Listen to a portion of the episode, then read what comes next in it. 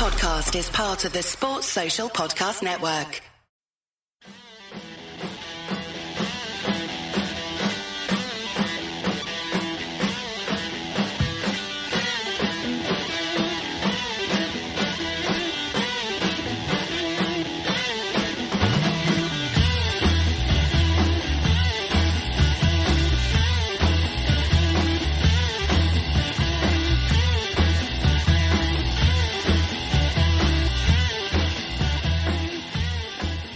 Hey guys, welcome back to the Nina Kauser show. Oh, it's so good, isn't it? It's so good to be back. It's so good. Liverpool winning four nil, you know, just a fantastic performance and great to see fans back at Anfield. God, that is, that has definitely been a sight and, you know, an experience that I've absolutely missed. Fun times back at Anfield's. Liverpool four, Wolverhampton nil. Um, this show is brought to you in partnership with Liberty Shield, the perfect V P N companion for all your entertainment and privacy needs, where you can get a massive twenty-five percent off using the coupon code A I V P N. Yep, that's right, twenty-five percent off using the coupon code A I V P N. Liberty Shields offers free V P N apps for iOS, Android, Amazon Fire Stick, Mac and Windows. Now, now that I've got all that done, joining me on this podcast, you know, exciting stuff. It is a late kickoff. Um, uh, again, I'm not a superstitious person. This person's pretty awesome. And it is Sam Evans. Sam, welcome to the show. Thanks for having me again, Nina. Uh, as we said before the pod there, no little chat, I was just touching on the fact that I'm working from home. I'm not really going out at all at the moment, so a lot of my happiness is purely based on Liverpool stuff. So when we get a result like that today, it really does lift the spirits. Absolutely. And I do remember you were on the one when we beat Leicester City and it was a brilliant performance, but obviously it was slightly, you know, tainted with the fact that, you know, Naby got injured. So this for me was just like perfect in every sense of the word. And joining Sam on this podcast, it is somebody who loves to stick in a boot into Wolverhampton for personal reasons, no doubt. It is Harinder. Harinder, welcome to the show. Hello, Gidda Steve. Steve said Gidda back to him. Sam even. I don't know what that is. I don't know just, what's going on. Is this, he, have I missed something? No, just, just say Gidda. It just means what's up in Punjabi. That's all. Honest, I'd never, I'd never, yeah. Gidda. Take yeah, Steve, do that. Okay. Um, uh, you know what? I feel like Bielsa's, I, I, I feel like Bielsa's translator. Shut up! I'm not doing this anymore. Right, guys, it is great to have you both back on.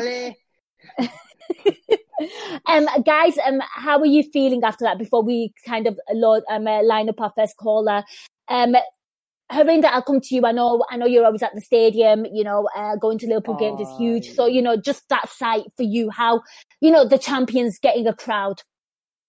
It was great, right? You know, even You Never Walk Alone. Okay, well, most of You Never Walk Alone can be emotional depending on how you're feeling. But this one just kind of like, I, I don't know, there's just something special about it because they're the first set of fans back since we've been crowned champions. No one's got to see our team physically as a fan like that. I'm not talking about the stewards that work around the club. I'm not talking about people who work in and out the club. All the reporters who get to go around. I'm talking about actual fan fans. Paying public to go and get a general admission seat to go and see Liverpool play. And it's the first time since losing, really, to Atletico Madrid that we've had a crowd yeah.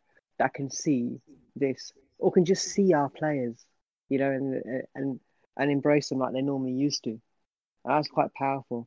And I think the manifestation of that power, you know, and that energy was seen on the pitch today. We'll go into this, obviously, as the pod goes along and I won't get too zen about it in regards to energies and manifestations and, you know, what you think and what happens. But if ever there was a, an example of fans just supercharging the players when they needed it, it was today. Oh, absolutely. I, I could not agree more. This team really, this club is all about the supporters anyway. And, you know, um, I we will definitely get into that. And, you know, certainly certain players who had some good games and like their song being sung. And um, what about yourself, Steve? I mean, you know, for me, it was It, it was, it was, see, I'm going to tell you, Steve, see, this is all you're doing. I was that wasn't even intentional, was it? It wasn't. Was, oh my God. How are we back here again? Oh. Alice. I like the name. I like the name Steve anyway. It's fine. Carry on. This is very seamless as, as usual, Nina. Uh, professionals here, people. Professionals. Sam, let me start again. Sam, what about yourself? I mean, you know, I was watching that game. As soon as it finished, I'm like, that was awesome. I'm like, please, Liverpool, stay in tier two, and if not, get promoted to tier one. What, mid-game? You know, at the end of the game, because obviously the fans, I think it was so huge. Uh, honestly, for, first of all, right, I'm going to do the rest of this pod in Welsh just because of the little club you started at the beginning there that I didn't do know it. What was going on. So I'm going to go full Welsh. No, but um, I'd, I'd touch on what Harinder was saying there. That, that's such a good point about the fact that the last time we had fans in the ground was that Atletico game. And that was a real kick in the balls that day. I thought we were brilliant that day. And we were so, so unlucky to go out. It was obviously completely down to the error from Adrian that kind of cost us that day. And there would have been some fans there today that their last game in the ground would have been that Atletico game. So I'm so happy for them now that they've got to come back today and watch that performance there. You know, four nil win against a, a very good Wolves side, to be fair to them, even though they're missing their kind of talisman up front. That was a very, very tough team to play against today. So, you know, to have fans back in the ground, it was it was bloody brilliant, wasn't it? Just hearing actual chants in the background, none of this kind of artificial stuff.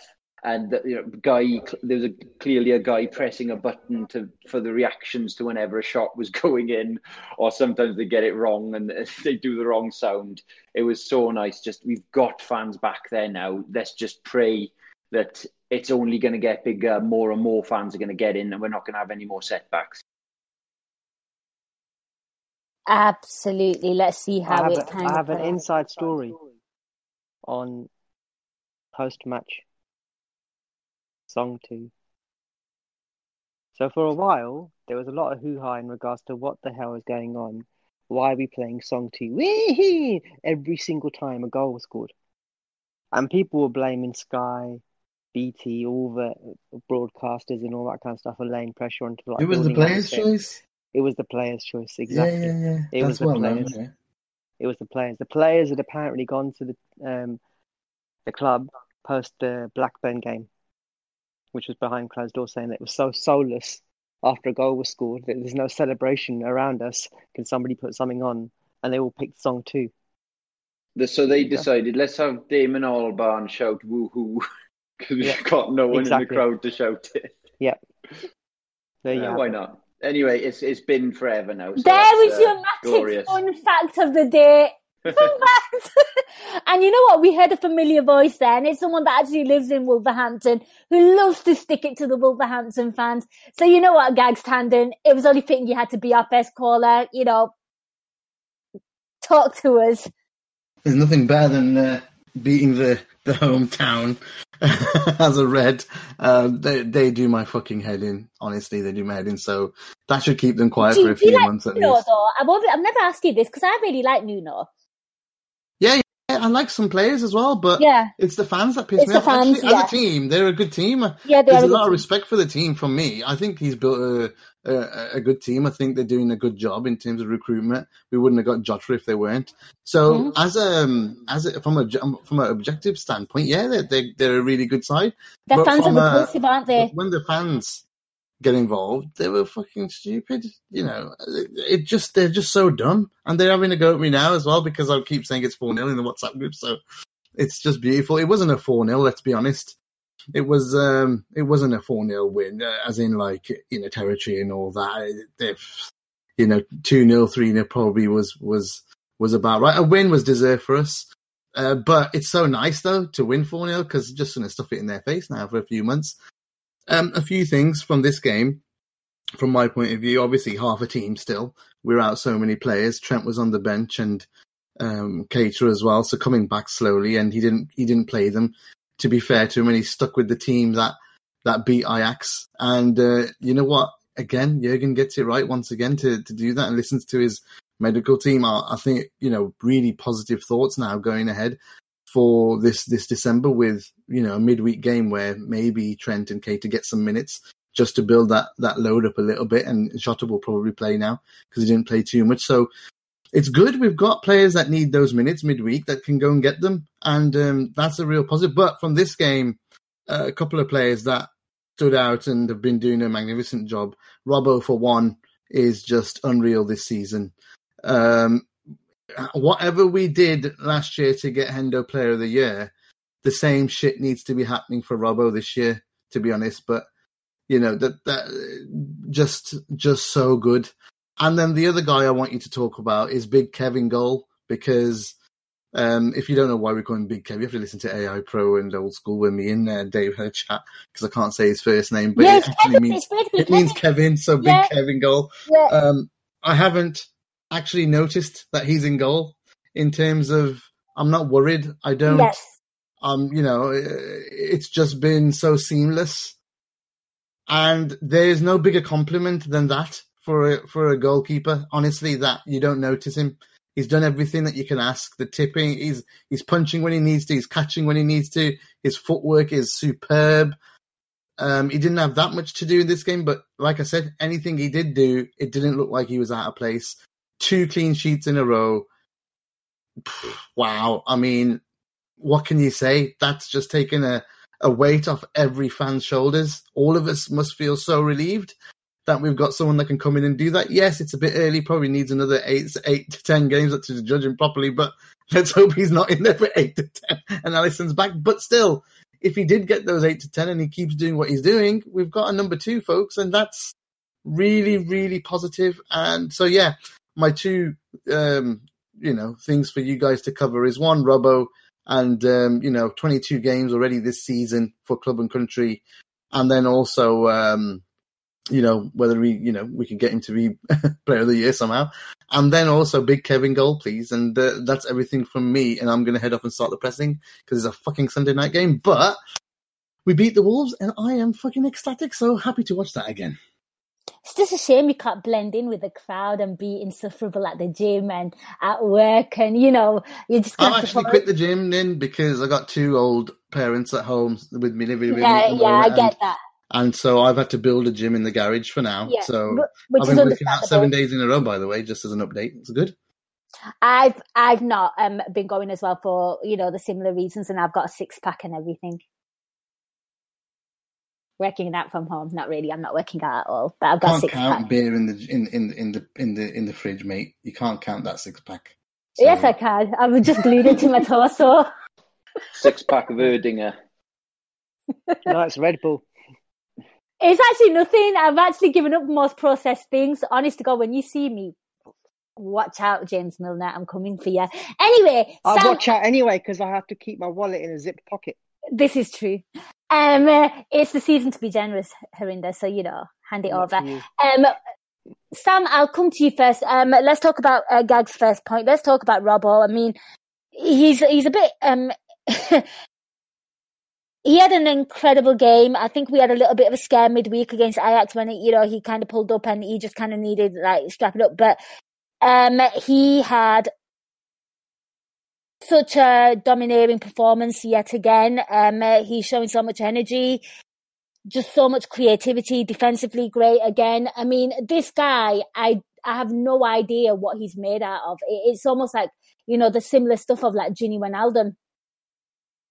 He's unbelievable, isn't he, Robbo? Mm. Like, he, he had that, was it three games in two weeks for Scotland? And in the second game, you know, they did what they needed to do. And he was complaining about having a tight hamstring. And then the rumours were going around saying he's out for a few weeks and everything.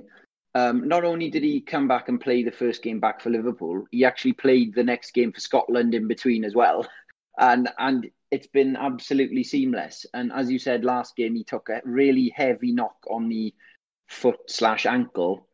They strapped him up and he just battled through in pain. He is an absolute warrior.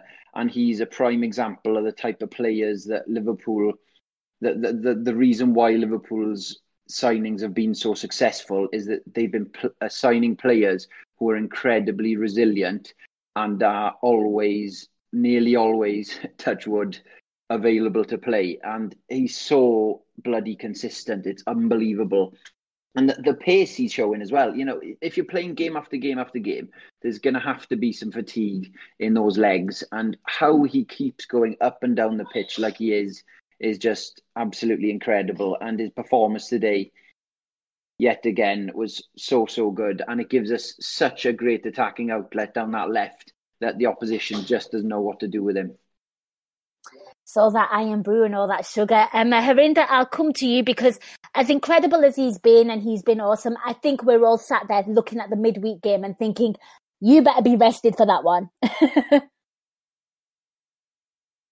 Give it sneakers till the end of season. No, don't, don't. I'm with Gags here. Robbo is awesome, right? And Sam's already covered off so many good things about Robbo. What more can I say? The... The crying shame was his cross in the first half. And nobody met it. I'm still reading over that because the ingenuity, literally everything, he put it on such a great plate for everybody. And I thought, yeah, someone's going to meet that. And nobody went to it. Oh, what the hell? Where are you guys? And even Robbo probably thought, what the fuck's going on here? Where are you? You know, was I just too quick of mind for everybody else? I don't know. But it's phenomenal. He's a truth. Any man who can get clear parcel tape put on his ankle and carry on playing must be a legend. Must be. Even I'm still trying to work out how you can put clear parcel tape anywhere and carry on doing something if you're injured. Klopp once called him Braveheart, didn't he? You're the real life Braveheart or something. Ages ago when he got made uh, captain of Scotland or something. It just made me laugh. God. I, I, I, different visions now in my head. Um, but yeah, Robbo did very, very well. But um, we should then seamlessly transition into Kevin. Now, have you ever learned how to play an instrument? Anybody? Sam? Ages Nina? Ago. Ages ago? Okay. When you first learn how to play an instrument, um, you are taught certain things and, and certain ways of doing things, specifically with Indian instruments. You know, you're taught a certain way of doing things, and your teacher doesn't want you to deviate from that. They want you to do it exactly as the textbook says, exactly how they've taught you almost, and don't veer from that path. You know, you do exactly the instructions you've been given, the way you've been taught it, do nothing else. Do not put your own artistic flair into it at all, because you are young, you are learning. You must learn from teacher, do what teacher says. And that's exactly what it looks like in regards to Kevin. That John Achterberg and the goalkeeping, goalkeeping coaching team as a whole would have said to him, in this scenario, do this. In this scenario, do this. In this scenario, do this. In this scenario, do this. And drilled it. Literally drilled it into him. But this is how you play when you play in the first team. This is what you must do. And you must not deviate from this path. You must not think. Don't think. You do. You see, you do. Don't think about it. Don't think you should do something else. No, you just keep on doing this. And it feels like that's exactly what he's doing. He's doing the run book for being a goalkeeper for Liverpool F C. He's literally going through the run book. He's doing exactly what he's... And ex- as a fan, that's exactly what you want to see. Because it means that should Alisson not be playing, you have someone who can seamlessly slot in, know exactly what to do, and not freak our defence out. How reassuring is that? Just when you hear it out loud and you listen back to it, it's so reassuring to know or have that, sorry, I wouldn't say no because it's only been a couple of games now, have that feeling that that's what you're getting. You're getting somebody who is just doing what they are supposed to do, no frills, yeah, no risks, no nonsense, and slotting in and putting everybody at ease. Nice, peaceful, calm, serene feeling in the back. And it's highlighted by two clean sheets and some saves along the way. Let's not give mm. credit where credit's due. Kevo, Kevin has made saves. And you've gone fucking awesome. Yes. You know, you need that confidence in yourself as well in regards to seeing somebody new. Um, you know, it's like somebody in unfamiliar surroundings almost. You're like, oh, what's going to happen here? But it just puts you nicely at ease. What better yeah. compliment can you give somebody? You know what? It's it's not even just doing the basics, though. I've been very impressed because I personally was a bit worried about him coming in because I thought he was he struggled a bit for us when he played in the friendly games and things like that, and he looked like he... And last you know, season he, as well, the Aston Villa game, yeah. the goals were under him, and even the Arsenal game, you know, he should have made some of those saves. Yeah. And I think the media keep highlighting the fact that he, he was part of that youth team um, that lost seven something or, or five, whatever, you know, like they keep bringing it up. And, you know, you, you look at those things and you think, ah, gosh, but then obviously you look at Adrian's form and you think, well, okay, it's better than going with a, a goalkeeper that is completely shot of any confidence. And he, you know, for somebody so young, I mean, you have to be impressed with. For me, um, I, I did Euro Incision with Themis, uh, Sam, and uh, you know, one thing that really impressed us was the fact that his his maturity in dealing with those situations. You know, like it didn't faze him. He, you know, he wasn't acting like, oh, I just made that save and I'm going to fist pump it, or you know, like act like you know, you know, like things are going to get to me. Well. It, it shows he seems to have developed one hell of a lot in the last six to twelve months. You mm. know his, um, and and they touched on it in the commentary, the fact that apparently he was a striker until he was fourteen. Yep. Um, which I, I wasn't aware of, and that would should have listened to Euro Incision. You should have listened to Euro Incision. Oh, that's I've just I've exposed myself there, haven't I? You have. Not having you back on this show, Peter. God's sake, can we not talk about when you two are talking? Can you not talk about exposing yourself, oh, especially sorry. knowing the history of this Ali thing? I just know. I'm Come terrified on. about what that could mean. Um, but, but yeah. Um, Just for for Kelleher, fair play to him, which I'm going to call him because again I, I struggle with the first name. I think it's Caoimhín, is it? Um, his his footwork in this day and age, it is very important. And Klopp did touch on it the other day that the reason why he didn't pick Adrian is because Kelleher is better with his feet, and that's why he's given him the chance. Obviously, is another factor is the fact that the players seem to have lost complete confidence in Adrian, and he seems to throw one in every game at the moment. So um, it's it's so great to see Kelleher um, coming in, and he's really, really taking his chance. And not only has he done the basics, it, when they've been coming in with their hard crosses, he's been catching them. It hasn't been, you know, a lot of goalkeepers, when they get hit in like that, they'll knock it to the ground and then gather it. He's been catching it first time, which is exactly what Alisson does so well. And when the goalkeeper's doing something like that, it really does settle down the defence. And it means that the defence have confidence then in passing it back to him when they're under pressure. And then that can relieve the pressure. And then we can play out again and keep the pressure on the opposition instead. And that's something Kelleher has done so, so well. And, you know, I'm sure we'll get on to Neco Williams a little later, but, you know, a few things to say about him as well.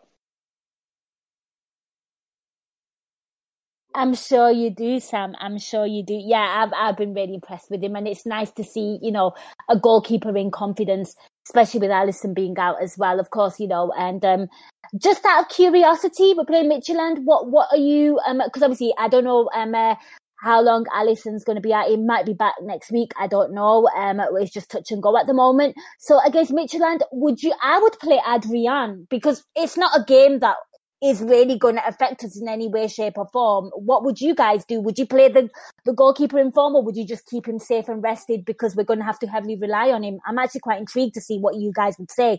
Harinder, what about yourself? Um, I'd send Adrian, I'll be honest. I, um, you know what? I don't see the harm in playing him in regards to Kevin. Okay. I don't. If the aspects of Alisson's injury are that you know, we're not going to see him for a while, that is we're not seeing him for Fulham or Tottenham, then okay, maybe cautious. But mm. if, if we're confident internally in regards to the club and its structure that Alisson will be ready for Fulham, if not Tottenham, then by all means, play Kevin. Let him keep playing. Let him have that experience. It seems a bit harsh to kind of take it away from him. I don't know, that's, that's my gut sentiment. Del, my Del's gut kind of agreeing with you there in the chat there, saying keep playing with him, he needs a run of games. What about yourself, Sam? Yeah, I think that's hard to argue with. I think, you know, you you could argue maybe it'd be nice for Adrian to give him a game because it doesn't really matter, we've already won the group. But for me, I think it's important to give Kelleher as many minutes as possible at the moment to, to build the relationship with uh, the team and get his confidence up, you know, which seems to be incredibly high at the moment. But I think there's absolutely no harm in just playing him again now and, and building the experience as much as we possibly can. I have trust issues with injuries. That's why I'm going with Adrian. I'm going to be honest with you. Okay, so we've kind of discussed that there. Let's move on to our next caller. It is Nick Turner, also known as G's on Toast on the Discord app. Welcome to the show, Nick. Hi, how's it going? Really, really good. How are you? Yeah, very good, thank you. Yeah, so I um I just wanted to say, yeah, I mean, it was a brilliant game today, wasn't it? I mean, mm. Caoimhín was looking very solid in goal. I mean, no nerves, no All worry. All right, you fancy cow, you got the name. yeah, yeah, yeah, I've been brush, brushing up on that one. Uh, yeah, um, no, none of the nerves and worries that we might have had from Adrian, bless him. Um, and, and, and it's great to see the fans back again, you know, hearing some of the songs from the Kop, like, do, do, do, do, do. Gini Wijnaldum. We really need Gini to stay, I think. And I, I know it's going to be... I know it's not looking very likely nowadays. Uh, it seems that... Um, it seems he might not, but he's, he's so integral to how we play and, you know, he's he's always available. His fitness is, is never in question. He's, he's always there. Um, but but my actual point was I wanted to talk about how, how good Fabinho and Matip are. You know, like we come into the season expecting Virgil and Gomez to be our uh, our, our two centre backs, and we don't have either of them. So we have our third choice centre back and our a midfielder basically playing in defence, and they're just brilliant. I mean, Fabinho looks like he was made to be a, you know, he he's already like one of the world's best centre backs, even though that's not his position. And Matip is is so underrated, and it's great to see him back there and doing his Matip things, you know, and like doing his funny, funny, um, like he he should have a career in physical com- uh, comedy after after playing football because he's so funny to watch him. But those yeah, two, that... those those two combined are just such a great, uh, just a great centre back pairing, and uh, yeah, we kept a clean sheet today, and it was really good. Absolutely, and you know what? He is un- he's so unintentionally hilarious. Like his body language is so gangly. You know what? Let's talk about the centre backs. And um, actually, Hamish actually said, please talk about Fabinho and how great he was tonight. So we're going to kind of cover that, Hamish. Hope you enjoyed that. Harinder, I'll come to you. I mean, Nick has absolutely hit the nail on the head. You know what? Our defence has been hit by so many injuries. So has our midfield, to be fair. And the Virgil van Dijk one had an absolute domino effect in terms of what's happened with the personnel. So, you know, um, th- you look at that back three, it is, uh, you know, like the goalkeeper, the, the two centre-backs, it is literally, you know, second, third choice, it's makeshift. And they were solid. They looked like, you know, there was good communication between them. You know, you could say, you know, um, Fabinho uh, is there, just so world-class. Yeah. That completely. He just slots into anything and he will do a job for you. There's only one way of describing, and you know what, you can use this across the whole back four, include, actually back five, including the keeper today. Mm. At any point when Wolves attacked, did you feel nervous? No. That tension? No. That, oh my God, I'm going to have a bit of an ab exercise here? No. Not once. Can you remember something that Wolves did that made you think, oh shit, they might score from this? I can't, you know what, apart from the one that kind of floaty dippy kind of one that went over, you know, and then um, Kevin tipped it over the bar. Can't, you know, there's nothing that makes me sit there and think, oh, I bet, let, let me, you know, I'm I'm going to have to rack my brains, even though, you know, I'm more concentrated on Liverpool as to what Wolverhampton presented as a threat. Mm. Yeah. We outpassed them in the first half for sure. I, you know, and, um, that was the only stat I remember from Amazon pro, um, showing it on screen. There, I think it was maybe five times as many passes as they did.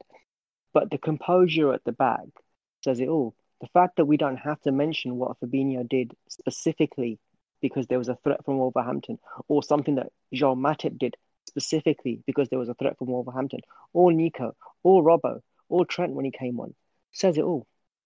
It Joao absolute, Matip had it, it so easy. It absolutely says it all. He even flipping scored a goal, fifty p s. Completely. You know what? It's like we were going backwards. So first our striker scores, then our midfielder scores, then our defender scores, then their defender scores. Yeah, but I still think it's Mane's goal. I don't care. Stupid bloody yeah, Anglo mate, nonsense. Yeah, that's, just... that's, that's, that's, that's, in England, that's, that's, that's Mane, all right? That's it. I will throw my toys out the pram on that one. Um, but yeah, that's the biggest compliment I can pay him. I didn't need to worry. That's the best bit. You know, it's Wolverhampton. This is my in-laws' town. Um, sorry, city, because they've got a bloody cathedral. So let's be honest. City of Wolverhampton. It is their home place. My wife comes from Wolverhampton. She loves Wolverhampton as a place to go to. I like Wolverhampton as a place to go to. The Black Country is brilliant. It is absolutely fantastic. The most hearty people you can ever meet will be from the Black Country. They are warm, they are loving, they are caring, they are attentive, they are friendly. It's amazing. But when it comes to football, Gags is right. Wolverhampton's Wanderers football fans, majority of them are complete and utter tossers. So what you're um, saying is that they turn from Gizmo to Gremlins? Yes. Very much so. There are Wolverhampton Wanderers so-called fans who come to Liverpool matches and watch Liverpool play instead. No names mentioned, but people know who he is and who he associates with. And we all wonder why he does this. He can't even tell us why he does this. Even away matches, forget home at Anfield where it's easy to get, even away matches, even Champions League final. I secretly, suspiciously believe that he only does this because he knows Wolverhampton Wanderers are never going to. So he wants to see greatness, so he comes and sees us play instead. Fair yeah? enough. And uh, greatness was manifested today by our performance, which was capped off by our defence being completely at ease. Therefore, putting all the fans at ease. How amazing is that? Yep, and Del's just come in and Sam, I'll come to you. Fabinho cleared a chance from Conor Coady and of course we went on a counter and of course Henderson and Gini and Gini absolutely destroys them. But that's how, you know, crucial and how, you know, impressive our defence is. And those are the kind of things that you expect from a lack of Virgil van Dijk, who actually plays like a bit of a quarterback for us. Oh, well, as long as we can keep those guys fit, yeah, we'll be we'll be totally fine. And I think that's why the fact that we have already secured qualification in the Champions League is is so important for us. I really hope he just rests them both now for the next game in midweek and gives Matip. I think Matip definitely won't play. There's a chance he'll have to play Fabinho depending on uh, options. I think we're we're a bit struggling for numbers, so he might have to play Fabinho. Mm. But for me, I would wrap them both up in cotton wool. If you've got both of those at the back, it's an exceptional centre-back pairing. You know, Matip showed it in um, in us going on to win the Champions League. He was exceptional at the at tail end of that season, season especially when we went on to win it. He was brilliant. He's had some terrible injury luck in the year after that. But now he's back in, just praying we can keep him fit and we'll be totally fine. You know, Fabinho, his anticipation is, is second to none. It's it's unbelievable. He just sniffs out the danger. The amount of times he gets a toe on the ball or tackles the player, catches them in possession is incredible. You know, the only time he got caught out today was when Traore got acres of space to run at him, and he, he did commit himself a bit early, and Traore got round him. But that was the only error he made all game, and it's it's almost quite harsh to call it an error when Traore is that amazing in open play and, and that hard to tackle. So um, yet again, him absolutely fantastic, and it was such a joy to see Matip score a goal at the Kop End in front of the fans and just see his little face um, celebrating in front of them. And he just ran up to them and it was just absolute glee. And as you touched on earlier, he doesn't quite know what to do with his limbs. It's like he's wearing someone else's arms or something. But uh, oh, he, he's such a likeable character as well. But I think he's a very, very underrated player. And like a lot of people seem to underestimate just how good his distribution is. You know, not just... You, you touched on there with the kind of Van Dijk long passes that we like to play, but he fizzes the ball into the feet of the midfielders and that gives them the chance to turn and then we're on the attack. Same for Fabinho, obviously being a midfielder. You know, so it, it's a shame that we have to drop Fabinho back to centre-back because we are missing something in midfield because of it. But I think we've got enough numbers in midfield to be able to manage that, and him stepping into defence is something that, you know, it's it's been absolutely seamless. and the drop-off just hasn't been there, hasn't been noticeable whatsoever. So I've just got to applaud both of them for their performances so far. Yep, Fabinho, who knew he was like, you know, such a great centre-back, and he's actually a defensive midfielder. I think Dave Harrock's uh, um, put in um, uh, Matip's a goal teaser, a homage to um, uh, Rafa Benitez. I like that. I'm down with that. Sam, I'll stick with you. We kind of spoke about the entire defence. So Neco Williams, fellow Welshman, um, what are you making of him? You know, he had, um, you know, he's had a bit of a, you know, a bit of a shaky start. People are quick to kind of, you know, criticise a nineteen-year-old and then sometimes overpraise a nineteen-year-old. He got, you know, that assist. So um, what did you make of him today? Yeah, I just think I'm, I'm so, so happy for Neco, because he has had a tough time of it, and he's shown how kind of raw he is as a player. There's definitely a big talent there, and he's been kind of thrown in when he wasn't quite ready to be the starting player. Um, you know, obviously the plan was to have Trent in, and then we can kind of drip feed Neco in, giving him twenty minutes here and there, slowly building up his confidence. Unfortunately, because of the situation, we've had mm. to throw him in at the deep end. And inevitably, there's been a number of mistakes. And if you look back to when Trent first started, he made loads of defensive errors. You know, he, he, we could see the talent was there, and you just give him time. And it's the same with Neco. He's been making a number of errors previously. And today, you know, he started off with that little mistake and gave a foul away in the first yes. two minutes at the edge of the box. And I thought, right, come on now, switch on. He was so good in the previous game. Um, and he had a really, really good game in the Champions League and I, against Ajax. And I was just hoping he'd, ha- he'd follow it up with another game today. That's the key, you know, not just, oh, he can show it one-off occasion.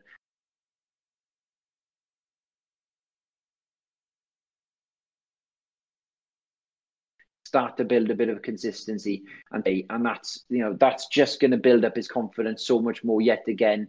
You know, um, Klopp touched on it before the Ajax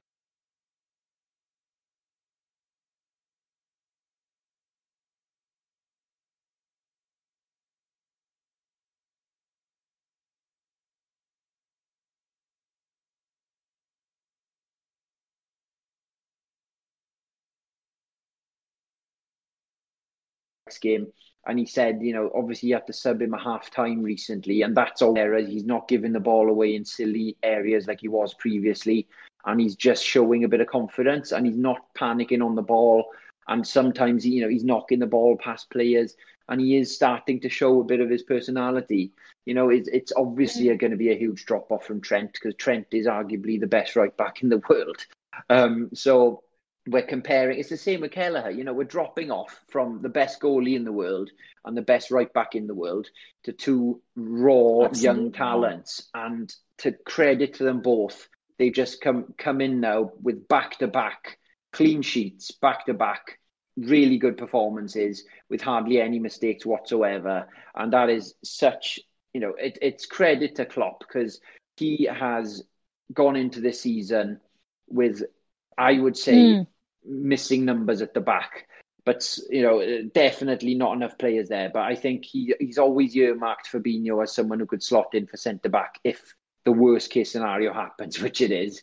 And also, he you know he didn't get a right back. A lot of people want us to get a right back because we thought we don't want to be chucking in young eighteen, nineteen year old Neco Williams. But Klopp resisted the urge to do that, and hopefully, you know, it signs that maybe if we give him some time, he might be someone that can, you know, fulfill the role of deputy at right back. Yeah, it's not been ideal for the kid, you know, to be thrown in, you know, like he said, I think he was meant to be drip fed, and obviously things don't work out like that, especially this kind of season that we're having.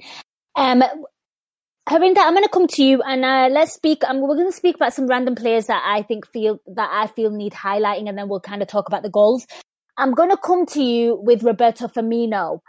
Yes. Um, uh, I think, you know, we have to talk about him, because this is the second time. Again, I kind of look back to the last game, and that was Ajax team. It's the second time in, in, in as long as I can remember where he has been in the box. He's been wanting the goal. He was nutmegging players. He was somebody that really kind of relished the fact that the fans were back. His song was sung. You know, he is somebody that really kind of dances up to a crowd. Completely. You as, know, as, as this, he got his motto back. Totally. As, as, as this pod began, I said, we should talk about this in the pod in regards to people who have thoughts and how they powerfully manifest as an energy. Mm. Bobby Firmino is one who thrives on what gets manifested towards him. Mm. You can see that. You know, whenever the, his song is sung at Anfield, you just see Bobby's kind of gear change almost. You know, and today, it was awesome. It was just awesome. He hadn't scored. Yeah, it was literally for five, ten minutes ago, and all of a sudden you're like, "See, sí, senor," and you're like, "Yes, that sounds so loud, yes." And you just see Bobby sauntering. You know, he just glided and sauntered throughout the pitch. He did all the Bobby things. He did everything he wanted to do. He was and, even in the box today. I was like, yeah, "Go on." He did, as I said, Bobby did what Bobby wanted to do. You know, and in previous matches, Bobby's been doing what Bobby wants to do, and it's not been kind of happening for him. But today, I think if Bobby wanted to score, he would have got a hat trick. If he wanted to, that's my. That's, I might be over embellishing here. You know, it might be um, jingoistic of me, so to speak, in regards to like, and, and I have such a loving for Bobby Firmino, but I truly believe that because the kind of confidence he was playing in, and and that kind of vigor and that energy, you, you love to see it. You love to love to see it. And you can see that it's a swagger, but we don't really associate it with many other players. You know, outside of Liverpool F C, this is. Yeah. Within, plenty. Outside of it, there isn't anyone else who I can think of at the top of my head who goes, yeah, that's that, Bobby. There just isn't. But Bobby on song is brilliant. I yeah, could absolutely. wax lyrical all day and find mm-hmm. different ways of saying the same thing. They won't change. Mm-hmm. Yeah, my feelings, because I said today, today I just loved it. I just loved that arrogance and that confidence in his play that um, underpins him as being something fantastic. So, so great to see again.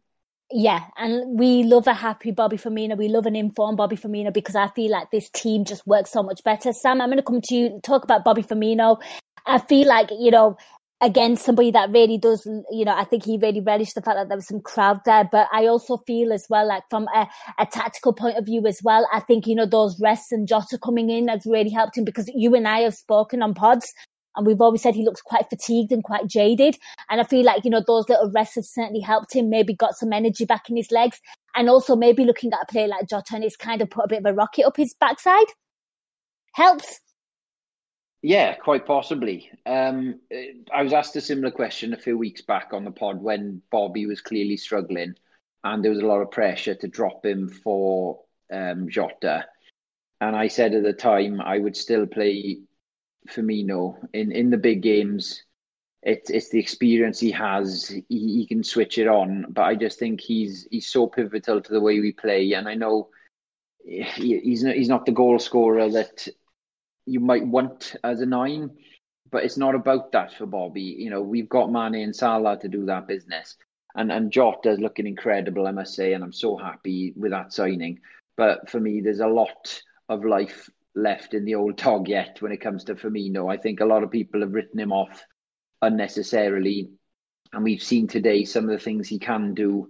It's, it's the link-up play. It's the way Liverpool play the system. It can quite easily go to shit if if there isn't that kind of link between the attack and the defence or the midfield. And the way Bobby drifts around the pitch, um, you know, he he comes in so deep. He did it again today. You know, he's he's come in as far as the halfway line at times, and you're thinking, what the hell is he doing there?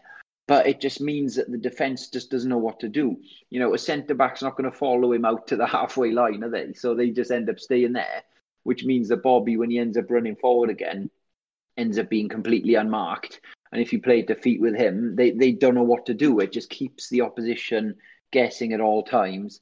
And he is the one then that can play the clever little passes and keep, you know, link us up forwards then and get the front guys in. So, you know, for me, there's a, there's a heck of a lot of Bobby left in him. And just fingers crossed he can start chucking in a few more goals as well. Absolutely, absolutely. And it'd be a great time to have, you know, him firing as well. Uh, Harinder, I'm going to come back to you. And you know what? I'm going to talk about the captain, Jordan Henderson. I thought he was absolutely incredible to think that he's just come back from an injury as well. He had a really, really good performance, um, uh, you know, and I think what's fitting is let's kind of, let's talk about the goals. And of course, he kicked things off. a pass to, you know, Mo Salah. Conor Coady kind of makes a bit of a hash of it, but, you know, so much credit to Mo Salah to be alert, to kind of, you know, be smart, to kind of, you know, the control of the of the ball and then just to slot it away. I mean, Jordan Henderson for me was um, incredible. I thought the midfield worked really hard today. And it was the one time, you know, in a very long time where I looked at that midfield and I didn't think, oh my God, we're really missing Fabinho here. Which is a really, really nice feeling, because when you think about all the injuries we've actually had in the midfield. What can I say here?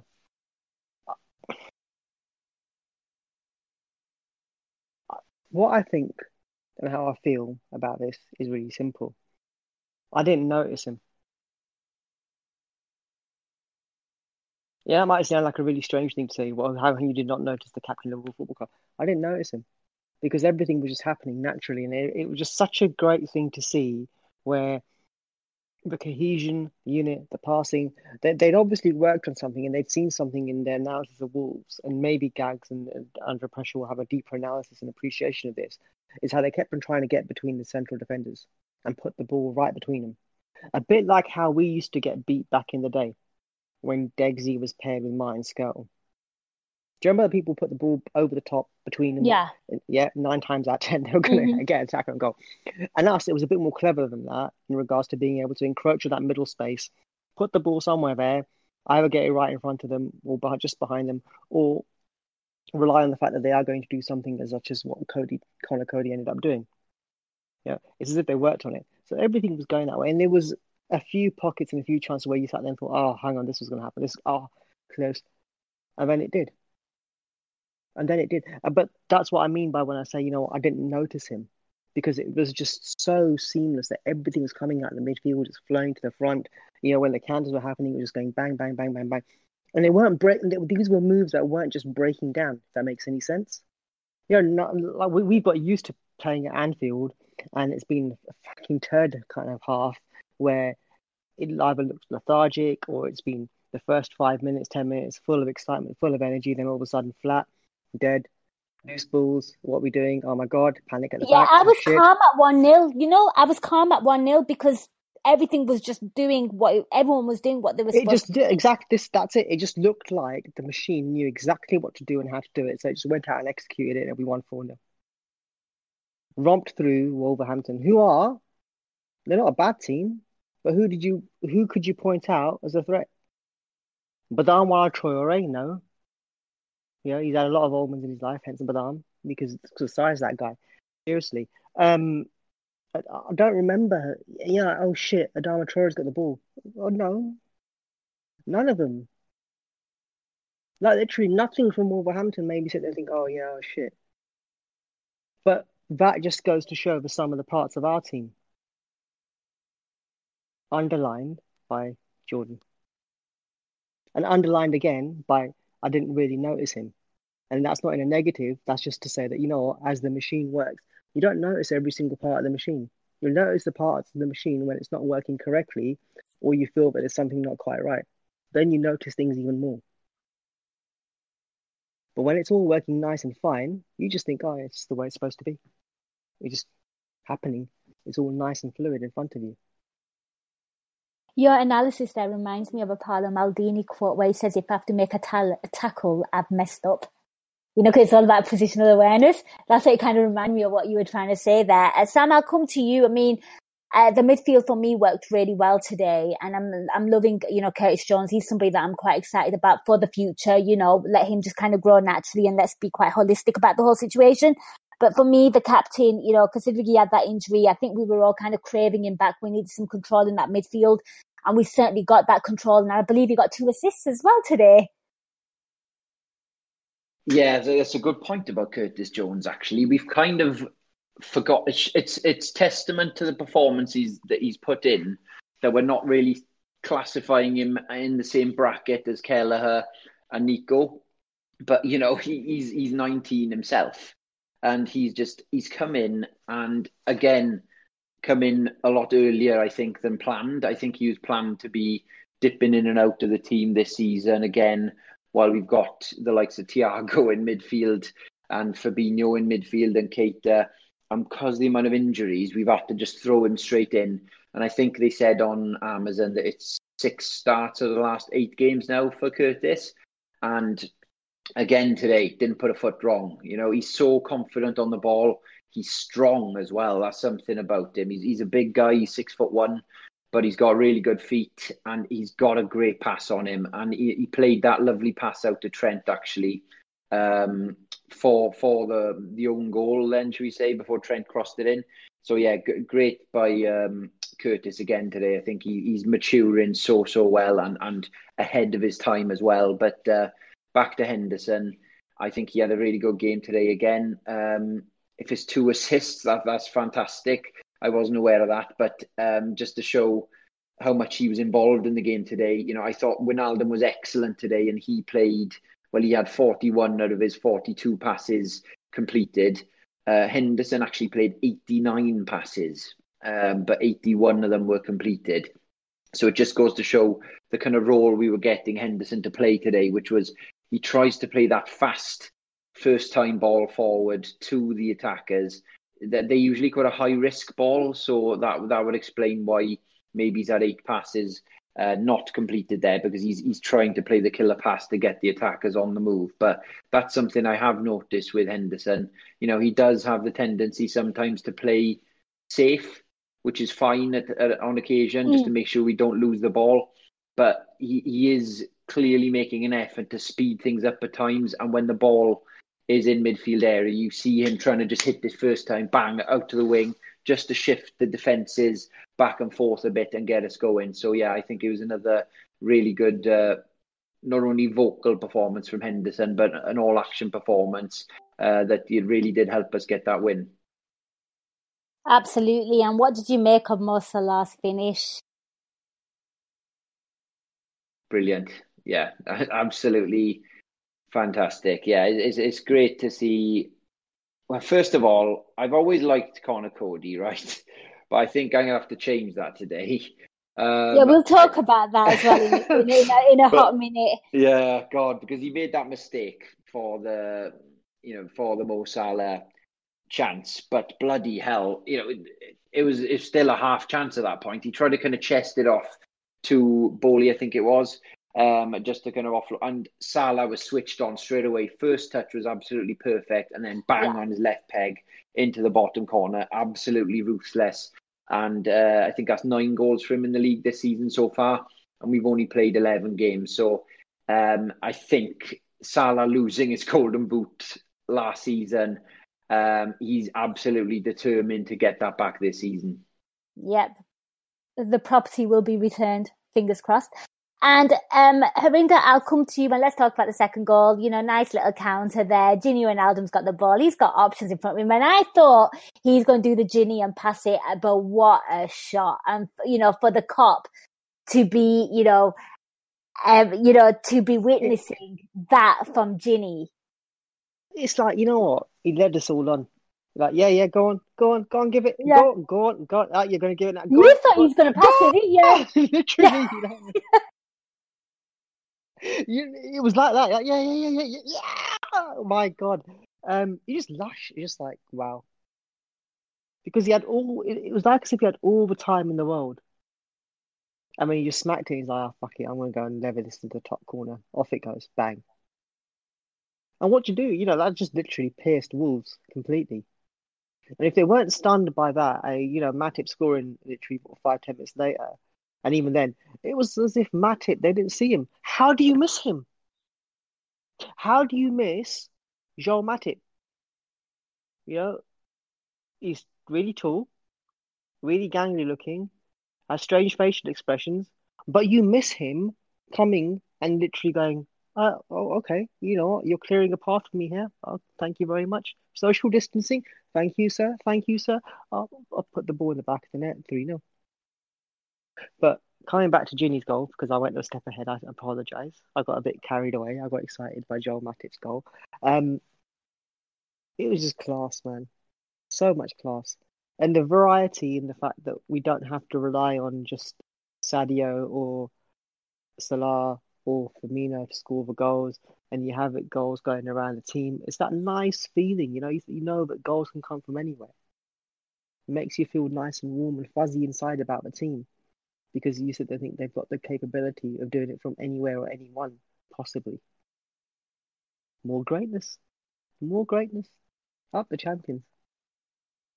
Up the champions, indeed. And um, Sam, I'll come to you, because I think, you know, although this was like a flawless performance, I think, you know, when you kind of go back to the Brighton game, you know, my positives were, as bad as we've been, and, you know, um, in terms of, you know, there's always a moment of quality or class in, you know, some of the players. I mean, you know, uh, the goal that was ruled offside um, for Mo Salah, you know, there was a moment of brilliance from Bobby Firmino, you know, despite him not having the best game. You know, what I love is the fact that these players do have like a little something about them. And for me, that Gini Wijnaldum goal was just, that's what we've all been kind of craving from his, um, you know, from his little international duties for Holland.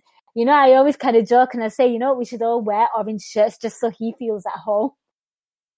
Well, we did actually have that orange away kit, didn't we, at one point? So maybe we need to bring that back. But um, a fucking great kit, that is. Yeah. That was a belter. So I was wearing orange good. all day today. I think it's I great. I quite like the Toxic Thunder yellow one as well. Uh, uh, so, yeah, we've had some good luminous kits. But um, when back to Wijnaldum, since that Van Dijk injury, I think Wijnaldum, quite possibly, you could argue, has been our best player. Yeah. I just think he's really stepped up in a kind of captain's role, not being captain, but in the middle of the park. Sometimes he's had to play. First of all, he's had to introduce Curtis Jones into the team.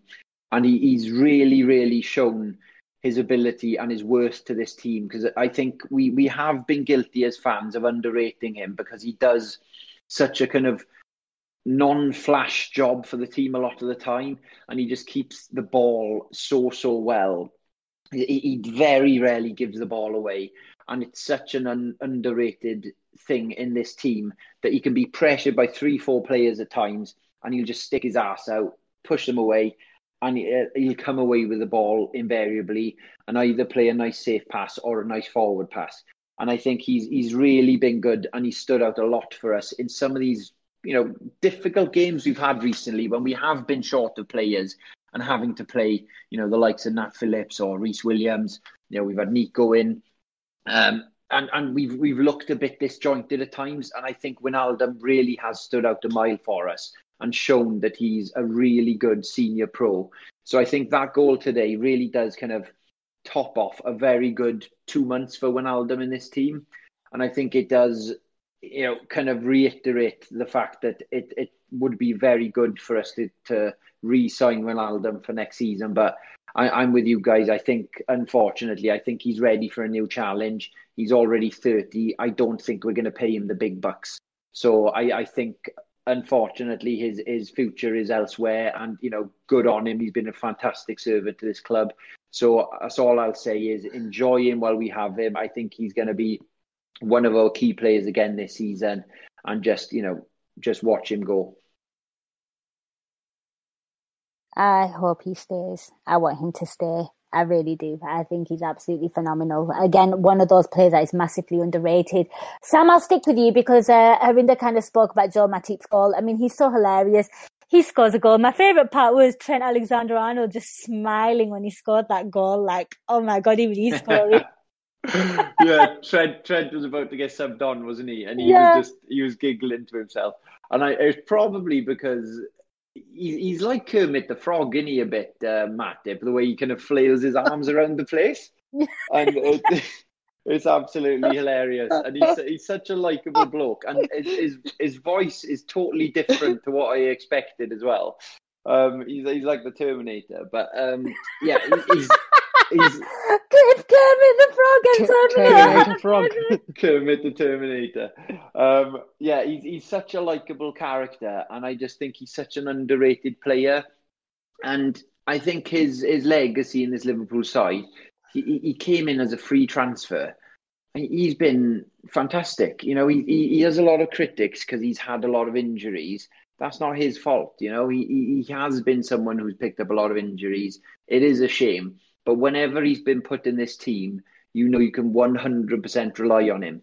So th- there wouldn't have been a much more popular goal scorer today than Joel Matip. And I, I think Harinder was being a little bit harsh on the Wolves' defence. I think that cross from Salah was unreal, and it just put it on a plate for him. It was a perfect ball in. And, you know, so many of us bloody hate short corners. You know, as soon as they play a short corner, you go, ah, throw it in the box. What are you doing? You know, and often short corners go tits up, and then you've got a case then. But the amount of times we do go for a short corner and how savvy this Liverpool team is, I think it's clear to see that we are creating a better chance by changing the angle sometimes with the short corners. And when we've got people like Salah that can put a ball in like that, then, you know, we're only going to get more and more goals. Can we actually talk about Salah before we move on to, you know, uh, Trent Alexander-Arnold coming on and getting an assist, which was just phenomenal, and you know what you've missed when you see it. But um, uh, Salah, for me, was absolutely incredible. Um, Harinder, for me, you know, goal and assist, he was an absolute nightmare for um, the Wolves' defence. He's just breaking so many, you know, um, records, and, you know, he's just holding these stats. He's just he, incredible. He even makes know? Connor put the con in Conor Coady. If you see what I did there. Um, I did. He was great, wasn't he? After that. It was just that jinkiness. You know, like where he's in their eighteen-yard box, he's going to go this, he's going to do this, going to do that. And you're like, come on, come on, come on. That excitement, that buzz. You know, we, we, I, we've not seen him do this for a while. Yeah, he's come close to it. He's been around, he's, you know, getting ready to attack or, or pounce and score and things like that. And sometimes it doesn't come off. But today it just seemed to be that you had Wolves defenders on toast. There was nothing that they could literally do. They, they were just like shitting themselves almost in respect to things. Um, A few times they'd close him out. Okay, great, well done, Wolves. Whoop-de-doo, you know, put put it on a T-shirt. Do what you need to do to, to congratulate yourselves for that. But he tormented them. Liverpool as a whole tormented them. Fuck, man, they lost four nil. I know Gag said at the beginning it was a two nil, three nil game. I don't think so. I think, you know, well, maybe five for us. That's where I'm at. But Mo Salah, man, take a bow. Yeah, he's... You want him in that form, given where we are right now, um, yeah. Sam, with where the league t- table is. And, you know, we, after Fulham, I think we've got some pretty, you know, we're going to have quite some tough games. Yeah, we, we've got Spurs coming up shortly, haven't we? So uh, that'll be interesting. So fingers crossed we might get Alisson back by that point.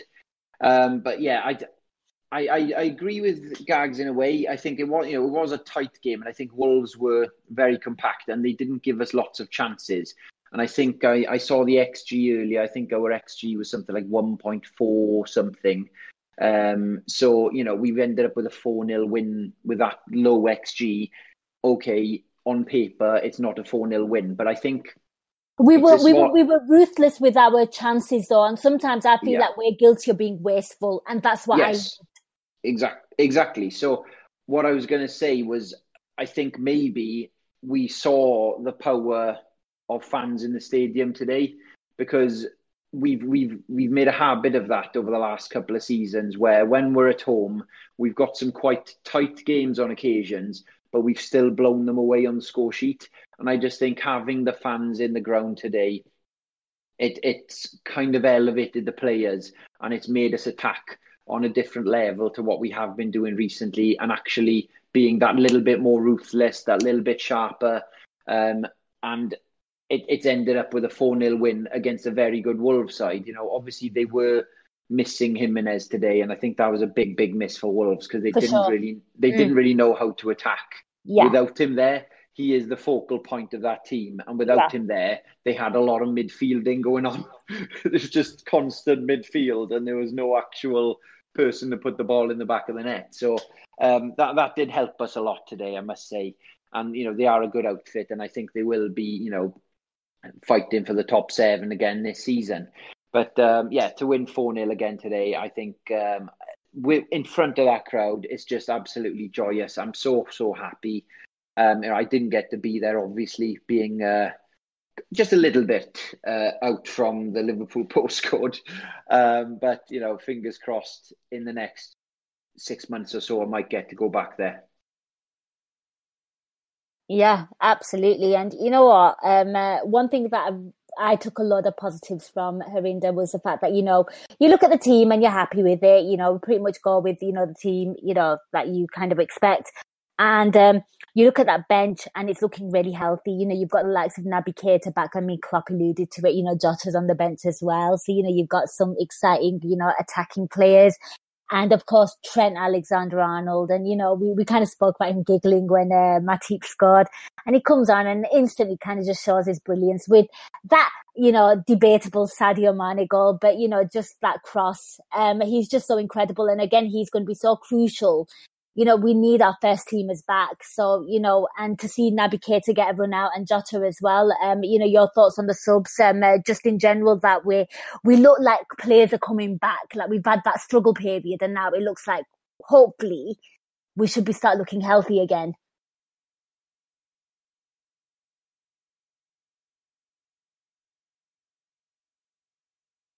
Harinder?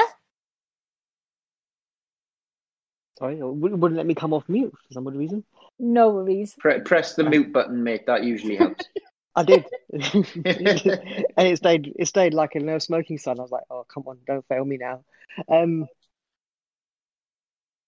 with the people returning, Nina, I think we've got... How many matches left? Like one, two, three, four, five. Five or six until the end of December? Mm. Yeah, then January pack gets packed again because of the um, Cup, F A Cup. So mm. we may get taken out in the first round. Who knows? Hopefully not. Then we got United on my birthday, ish.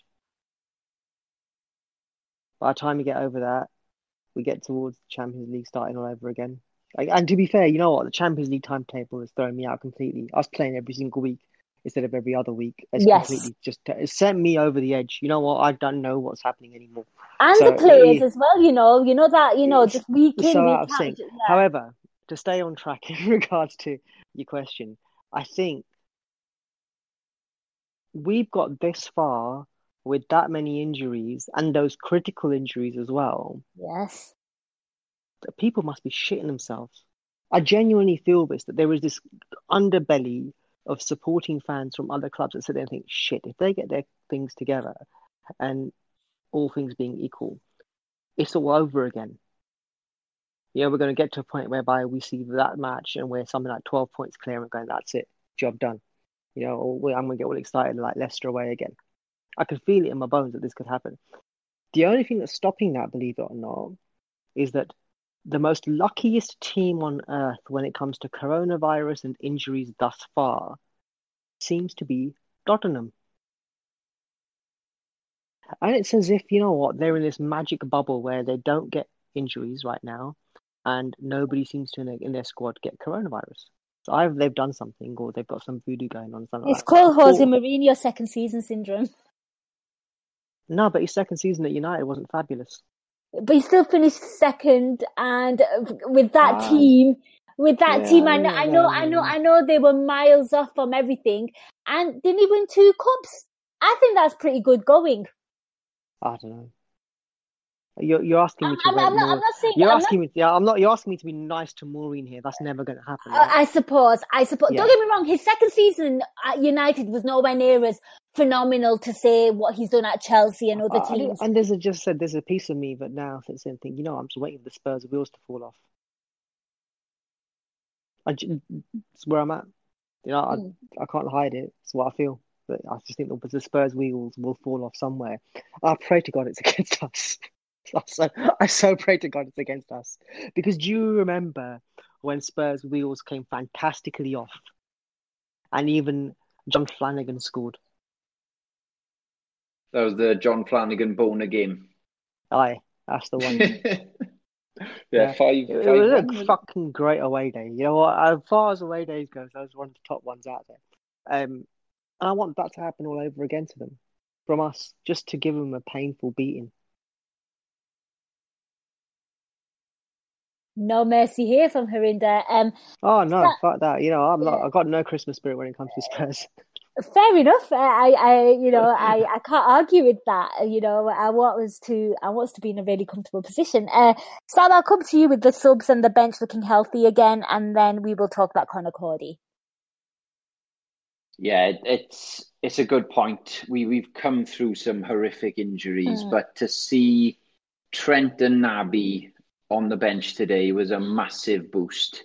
You know, we we've had bloody Kelly Clarkson's brother on the bench recently. Um, we've we've had. Uh, we've had. What's he know, singing so... since you've been gone? Kelly Clarkson's like, yeah, you, you, you singing that to Naby. Um, yeah, so you know, it's it's nah, no disrespect. He's only a youngster, but um, yeah, it's so nice to have those guys back in the team. You know, and Naby was starting to show again. We've had this so many times with Naby, and then he breaks down again. Yeah. And he's got is it honestly he needs to bin off international football. I think they've got no respect for his fitness whatsoever. They're just playing him, you know, when, whenever he's just come back from an injury, straight in for Guinea. And I understand it, you know, and he lo- or clearly loves his country and everything, but it's breaking his body, and he keeps having to break down again. He's he's not able to keep playing all those games, so they need to be a bit more savvy with the way they're managing his minutes. So fingers crossed. That is something they're going to do from now on, because there's a hell of a player in there with Naby. And he, he had a decent little cameo today, to be honest. He came on for about mm-hmm. ten minutes, and he's all action. He's, as Gags knows, he's fantastic pressing. He's an excellent press of the ball. He's got quality on the ball, and he can run with the ball. So if we can get him fit now, brilliant. You know, personally, I'd love to start him against Midtjylland now next game. I think if we if he's fit enough to start against them, give him a start against them and see if we can get, you know, seventy minutes under his belt. Um, but seeing Trent come on today as well was an absolutely huge boost for us, um, because it has felt like we're just absolutely crippled by injury at the moment. So to get those two senior pros back is huge. Um, there's talk about Ox being close, actually, mm. as well, which is um, very positive. Uh, a bit worried about Thiago. I do cry myself to sleep every night thinking about Thiago, to be honest. I'm absolutely gutted by what happened with him against Everton. But there's talk that, you know, finally he might be back within the next month, maybe. So if that's the case, you know, if, if we can hang on now and, and continue to do what we're doing and stay on a par with the rest of the Premier League until January, and then we start getting players back, as Harinder said, we're going to have to be strong favourites for the league at that point. Yeah, um, yeah, I couldn't agree more. With Thiago, I'm just kind of taking it as though I probably won't see him till the new year. And I've made peace with that, because I think before that I was constantly, how's he doing? How's he doing? How's he doing? I was a lot, lot like you. So I've just now kind of told myself, okay, he's going to be out for a while. And I should just, you know, embrace that and accept it for what it is and just deal with the players that are coming back and focus on them. Um, he took a, he took a nasty one against Everton, you know, let's be honest. And, you know, we, we wish him a full speedy recovery. Sam, I'll stick with you, because it was one nil, and, you know, the complexion of this game could have completely changed um, with that Conor Coady incident in our box. I mean, when you see it real time, it looks like, you know, Sadio Mane tried doing a, a back kick, um, uh, you know, like a, an overhead kick to clear, and, you know, Conor Coady goes down. And of course, this is where V A R comes good, because this is where it's, this is where it's meant to be used and applied. Is that a penalty? Let's look at the situation. Let's play it in slow-mo. Let's really analyse it. And there was absolutely no contact, and the player goes down. And Fine. Sadio Mane doesn't even touch him. So, um, finally. Yeah, finally. So, you know, this is where I look at V A R, and this is how it should be used, because the referee was instructed to go and look at his monitor, and he did the noble thing of, you know what, I cocked up, I've looked at it, and I'm, I'm taking back what I uh, initially kind of called. Yeah, exactly. It's it's something that happens in rugby all the time. There's no kind of pride, like they don't want to admit they're wrong. They just correct their decisions all the time. There's loads of mistakes. The sport is so, so quick. It's impossible to stay and, and see everything in real time all the time as you've seen it. You know, I must say, on first watch, I thought it might have been a penalty as well. You know, it looked like Mane was just bicycle kicking him in the leg.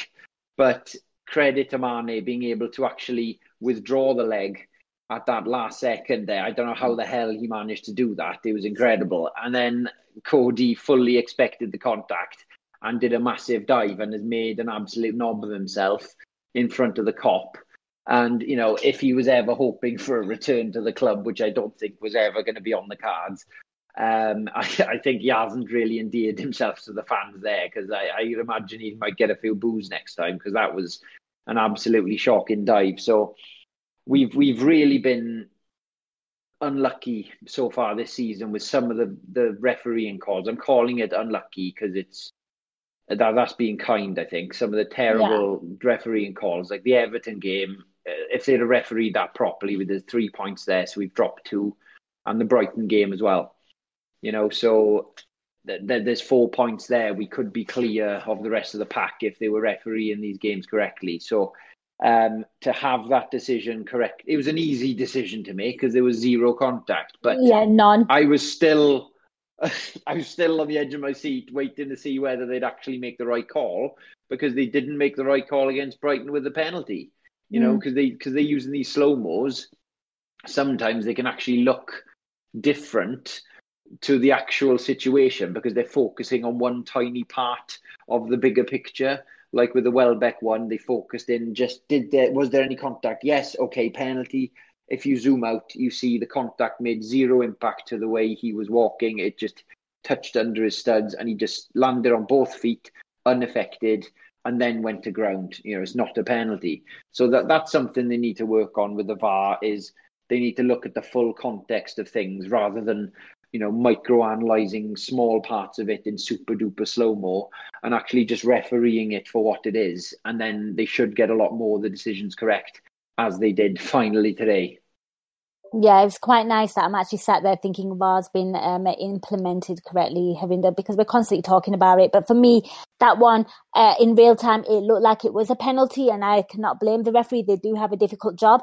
But, you know, for it to be kind of slowed down, for him to kind of see there was no contact and, you know, maybe the player should have got booked for diving.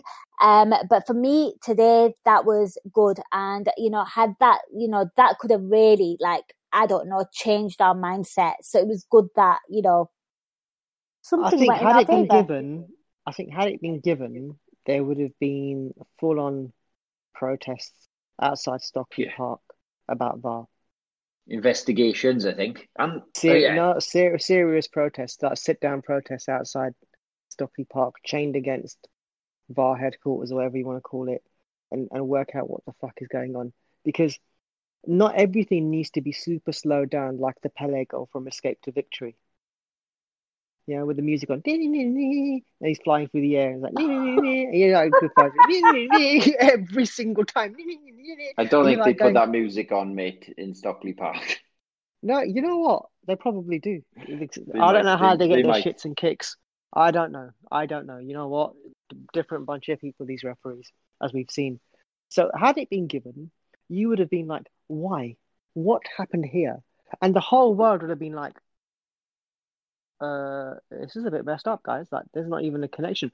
Last week, sorry, against Brighton, at least they could claim that at least there was a touch. There was a touch. Oh, they touched. Yeah, even it was absolutely fucking bollocks. And quote unquote, I will not tell you where I heard this from. I will not tell you where I heard this from. The Brighton Wolves, the Brighton Liverpool match, everybody stopped because they all thought there was a foul or an offside, or somebody had got hurt and the referee had blown, so they could somebody could get attention. Nobody, according to my source, who's extremely good, it's probably the best source for this. Nobody actually thought that it was a penalty. That was the last thing on their minds from both teams, both, which says it all. It's as if, you know what, they have to give something. They don't. As you've seen today, for the first time in God knows how long, um, actually probably forever, where a referee has gone to a screen in a Liverpool match and reversed their decision. Normally, ninety-nine point nine percent of the time now, he would have gone, yeah, yeah, penalty, absolutely, not going to change my mind, off we go. Whereas the whole world would have had the common sense to go, not in a million years, like they did last week. But this week, they didn't fuck it up. Thank fucking God for that. Yeah, but Steve uh, Steve P's actually put in the chat something I wanted to say as well, which is, even though they finally got the decision right, they've then not done the complete decision. They focused in on one small part of it and forgot that Coady has just dived. He, he yeah. needs to get yellow carded. How the hell? Yes, because like, the Englishman doesn't cheat. It's it's like the bloody Everton it's game. That, it's that. Look, where... come on, let's just call it what it is. The Englishman doesn't cheat, right? It's an absolute no, it's only joke, foreigners mate. Who dive. It's, it's, it's you know, who dive. When Pickford two-footed Verge, they went, ah, oh, it's offside. England's, and then England's they, number and they, one. And they, yeah, England's exactly, another English player. Um, and they decided not to to look at the, the next part of it. It's it's shocking incompetence, really, and I don't see how your brain can work that way. When you're looking at the incident, you decide, no, he hasn't touched him, the player's dived, no penalty. That is how the referee's brain hasn't then automatically gone to think, give him a yellow what? for a dive. Do do they have proper performance reviews as referees or as V A R, even as V A R referees or V A R assistants, whatever you want to call them? Do they have proper performance reviews whereby, you know, the number of decisions you got right versus the number of decisions you got wrong? and um, Probably done know, by their peers. That would not surprise me. You know, you just sit there and you think, what the fuck is this? It's that, you know, great gif by Fabio Radio going, excuse me, what is this shit? Yeah, it is that. And that's sadly what V A R has become. It's become a bit of a sideshow upon itself now. Yeah, today a decision was correct. That so many are wrong previously. And we've talked it to death. Talked it to death. They've made a spectacle of it, and now they want to keep the spectacle because the spectacle attracts more people. Therefore, it's like the Novocaine to their soul, almost. But they need this. You know, like in The Nutty Professor, where Eddie Murphy goes to Eddie Murphy, you need me, Sherman. It's like as if they go, you need me, V A R. You need well, me to be controversial. I'm you staying. Need, you need shit refereeing. Ah, completely. I don't think we do need it. And well, no, we, we know we don't, but they don't. It needs it needs a lot of work, doesn't it? It's got a bit of an old boys club feel about it, the refereeing yeah. circles.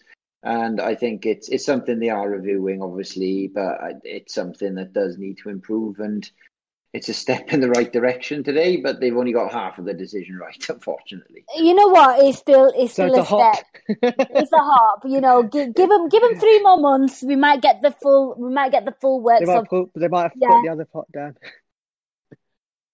Yeah, absolutely. Right, guys. I think we've come to the end of the pod. I think we've discussed everything. Um, who's your man of the match and why? And uh, Sam, I'll come to you first on this one. Who's your man of the match? Um, there's something else that Steve P put on the chat a little bit earlier, and he just mentioned that amazing control that Mane did in the box. He brought the ball down from the sky and just took a snapshot, mm. right, rifled it, but unfortunately went straight to the goalie. You know, that would have been an absolutely world-class goal. And it kind of takes me on to the fact that first half, I thought Mane was incredible. Like, I just thought he was untouchable. The... The Wolves players just didn't know what the hell to do with him. There was that one run he did, I think it was in the first like minute of the game, where he just knocked it along the touchline and it basically stayed on the line and he got the cross in and it nearly got to Firmino. He, he's just yes. breathtaking at times, Mane. I just think he, he's when he's on the ball, he, Liverpool come alive, and uh, he, he's such another... You could argue an underrated player, even though, you know, a lot of people do realise he's world-class. I think he's even better than that. He's so, so good. So I, first half today, I thought he was incredible. Second half, he showed glimpses, but, um, you know, faded off a little bit. I thought Robbo was great again today. Um, you know, Wijnaldum, great today. There's, there's a few candidates. I think, personally, I'm going to give it to Wijnaldum for, for my decision. I think... The the cracking goal that he scored topped off a very good display in midfield today after a run of very good performances for this team. So I think overall, I think his, his contribution was excellent with an excellent goal. So I'm going to go for Wijnaldum. That's an excellent shout. Like, you've just hit the nail on the head. You could give it to anyone and I would not grumble. Harinder, what about you? Who impressed you today? If not all of do them, but even if you had to pick one. Do they have one. to have played the full ninety minutes? No. Nope. Do they just need to have been on the pitch? If you give it a Keita for ten minutes, I'll I'll applaud you.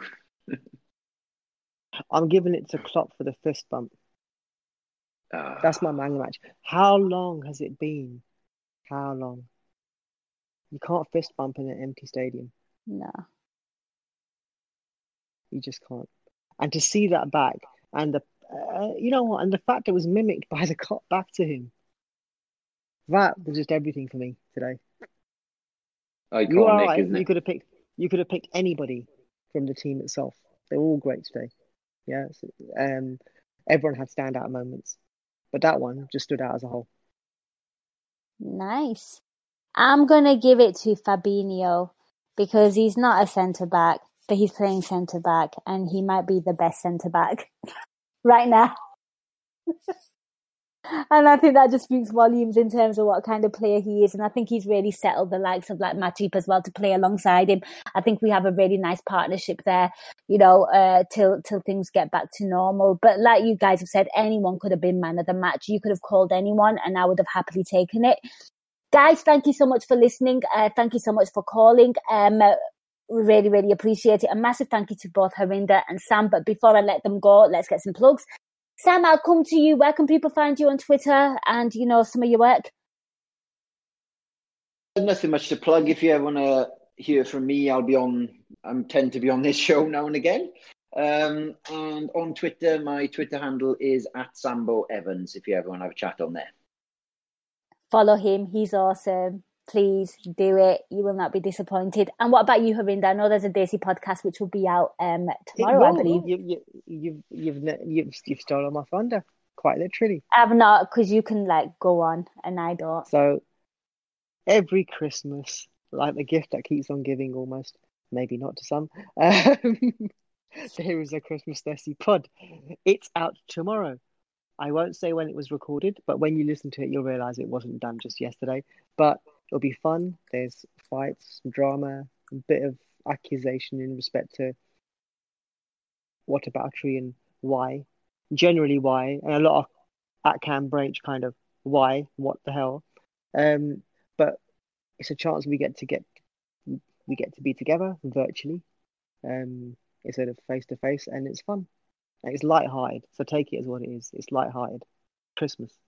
And in regards to finding me on Twitter, I am at Harinder nineteen seventy-seven, sometimes football, sometimes real life.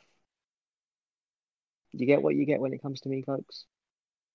Absolutely. Give both of these guys a follow. For my part, you know, keep it locked on A I and A I Pro. There's so much excellent content coming your way. You know, there'll be an Under Pressure. Gags kind of alluded that he's doing stats. There'll be a Raw pod as well. There'll be a Rate Don't Hate. Um, I'll be back with my Euro Incision, um, uh, talking about Liverpool under eights. Not really. I'll probably be watching another game, let's be honest. Um, but no, there's going to be loads of football pods and I'll be on the spot as well. You can bet on that one. Loads of, loads of incredible content, Rivalry Con as well. Loads of great content coming your way. Also, you know, it is Christmas time and Daisy Podcast will be on the free side. I'm sure there'll be a face-off, a Champions League pod. There's going to be a Live Bears, which was excellent. So do give that one a listen. Thank you so much for listening, guys. We really appreciate it. Take care. Stay safe. Wear a mask, and then till next time, up the Reds.